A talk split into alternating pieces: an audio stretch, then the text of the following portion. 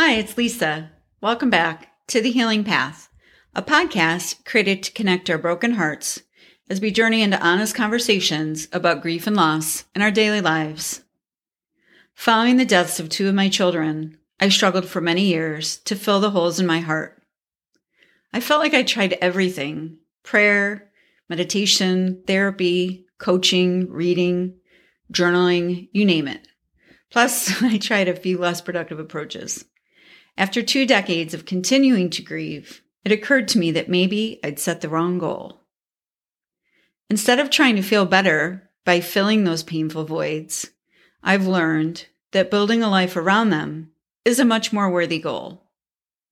A major part of this new approach is talking openly about what my grief is like instead of keeping it to myself. With this newfound permission to let all the parts of me be here, I feel more human and less like a robot on autopilot. So I created the Healing Path podcast with the hope that sharing our stories in a mutually compassionate environment will help us to stop working so hard to hide our scars from others and start wearing them proudly as the medals of love that they are. So, thank you for joining this episode of The Healing Path.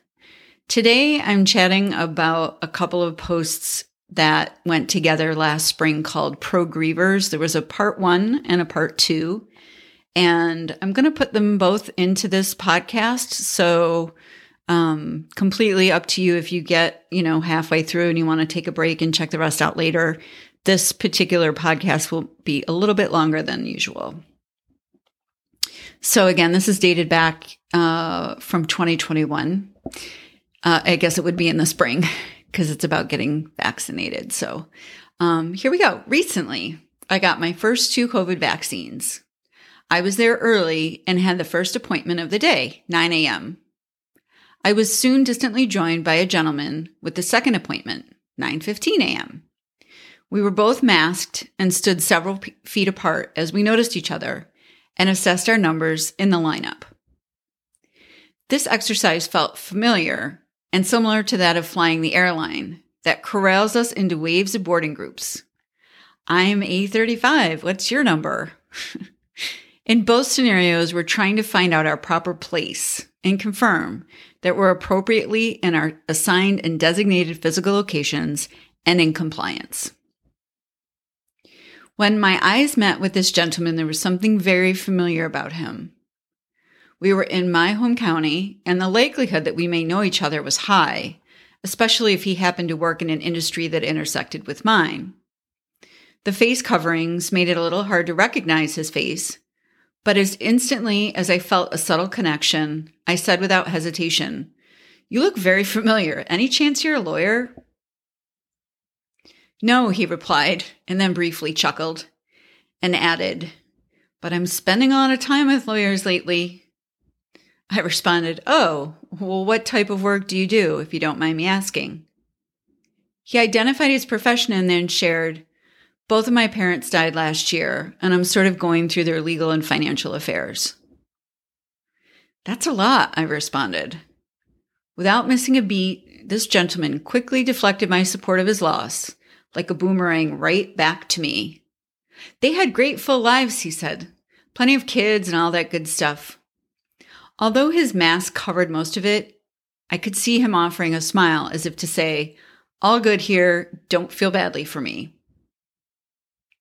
As I sat and waited for my name to be called, I thought to myself, Now there is a pro griever.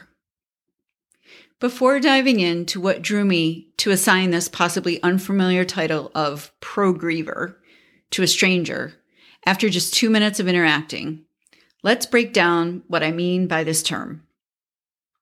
Pro refers to professional, defined by Wikipedia as a member of a profession or any person who earns their living from a specified professional activity, the term also describes the standards of education and training that prepare members of the profession with the particular knowledge and skills necessary to perform their specific role within that profession.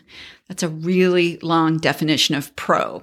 But the underlined, bolded text intentionally highlights the portion of the definition that fits the pro portion of pro griever. I'll read that part again. Pro describes the standards of education and training that prepare members of the profession, in our case, if we're pro grievers, the grieving profession, um, with the particular knowledge and skills necessary to perform our specific roles within that profession.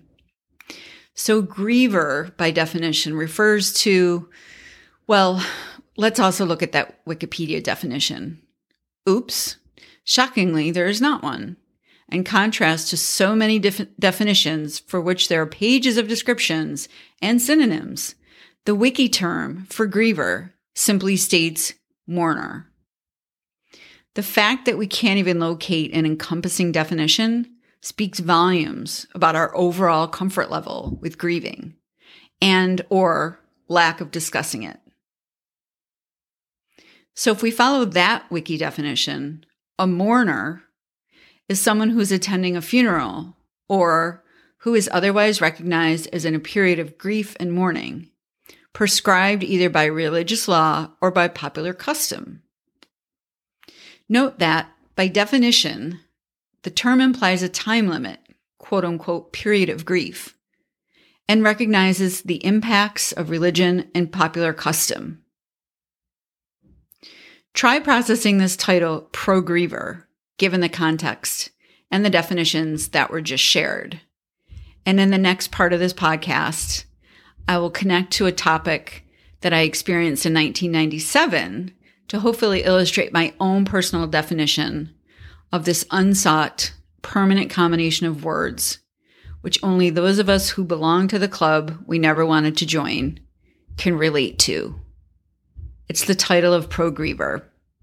And I need to go back to 1997 because this is the first time that I remember kind of thinking about this concept of being a pro griever and, and what that meant. So going back, it was spring in 1997 and I was to attend a wedding shower of my colleague in my home state of New York. Alexis, our daughter, who was about 10 months old at the time, was sick. She hadn't been able to stay out of Children's Hospital for more than a day or two without having to return. Her longest admission at Children's National Medical Center was nine continuous weeks.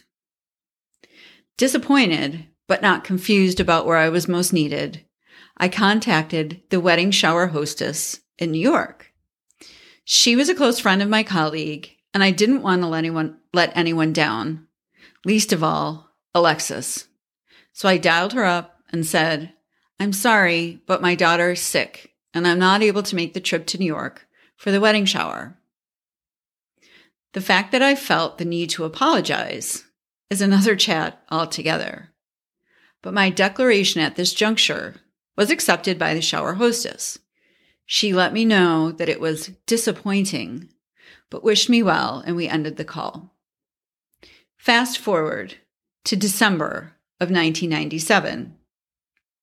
Alexis's dad and I, along with one of her former home care nurses, who had become a friend, went to the home of my former colleagues for a holiday party.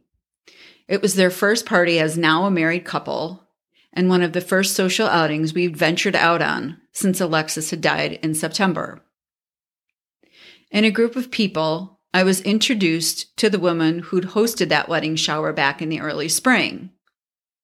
When she heard my name, she said, Oh, it's great to put a face with the name. Is your daughter feeling better? Time stopped for me for a few seconds. I remember noticing the four tier dessert tray on the table white linen tablecloths, and the display of different kinds of shaped and decorated tiny cookies. I wanted to be in that dessert tray and not have to respond. So I paused and finally said, Thanks for asking. No, Alexis died in September. Silence. Shock. Within a second or two, I added, It's okay. There's nothing to say here. We're okay. And therein lies the pro griever in me, the same one that recognized the skilled training in the gentleman at my COVID shop. The common trait in both scenarios is that when we go pro as grievers, It means we have so much practice and experience on how to handle a situation in which others feel badly that we lost someone that we quickly move from self preservation to letting that person off the hook and saying, we're okay. The research on the time it takes one to go pro in any skill ranges from the requirement of 10,000 to 20,000 hours of practice. This is how one becomes an expert. If and when you find yourself applying pressure to an emotional wound, you might have just opened for another person by sharing your truth. Before you try to stop your own hemorrhaging, that's a sure sign that you're a pro griever. In the case of the holiday party, I maintained my poker face, got a drink, instant anesthesia, by the way, and at the first opportunity of a perception that the folks who'd been present for the opening of that deep cut had moved on, I sequestered to the bathroom until I could catch my breath and stop the tears. I wish peace with a capital P to my fellow pro grievers including the gentleman who lost both of his parents last year. It's not a bad strategy to have canned answers for these situations. Having a ready response to put others at ease is a skill and a gift, and it can also quickly de escalate what can become a social disaster. But, this is a big but, we should also have compassion for ourselves. This too is an important aspect of going pro. If you're grieving or any of this resonates with your own experience, try mustering up the courage to let your experience stand before rushing to soothe a stranger's comfort level by declaring all is okay. Because chances are good it's not. And as pro grievers, we also need to hone the skill of telling the whole truth. Here's my story. And yes, it is so hard. So, thanks for listening to this kind of combined uh, double post about being a pro griever. Um, it's so interesting to me that so much time could pass between this memory that I have while Alexis was still living and connecting it to just recently when I was getting the vaccine uh, for COVID.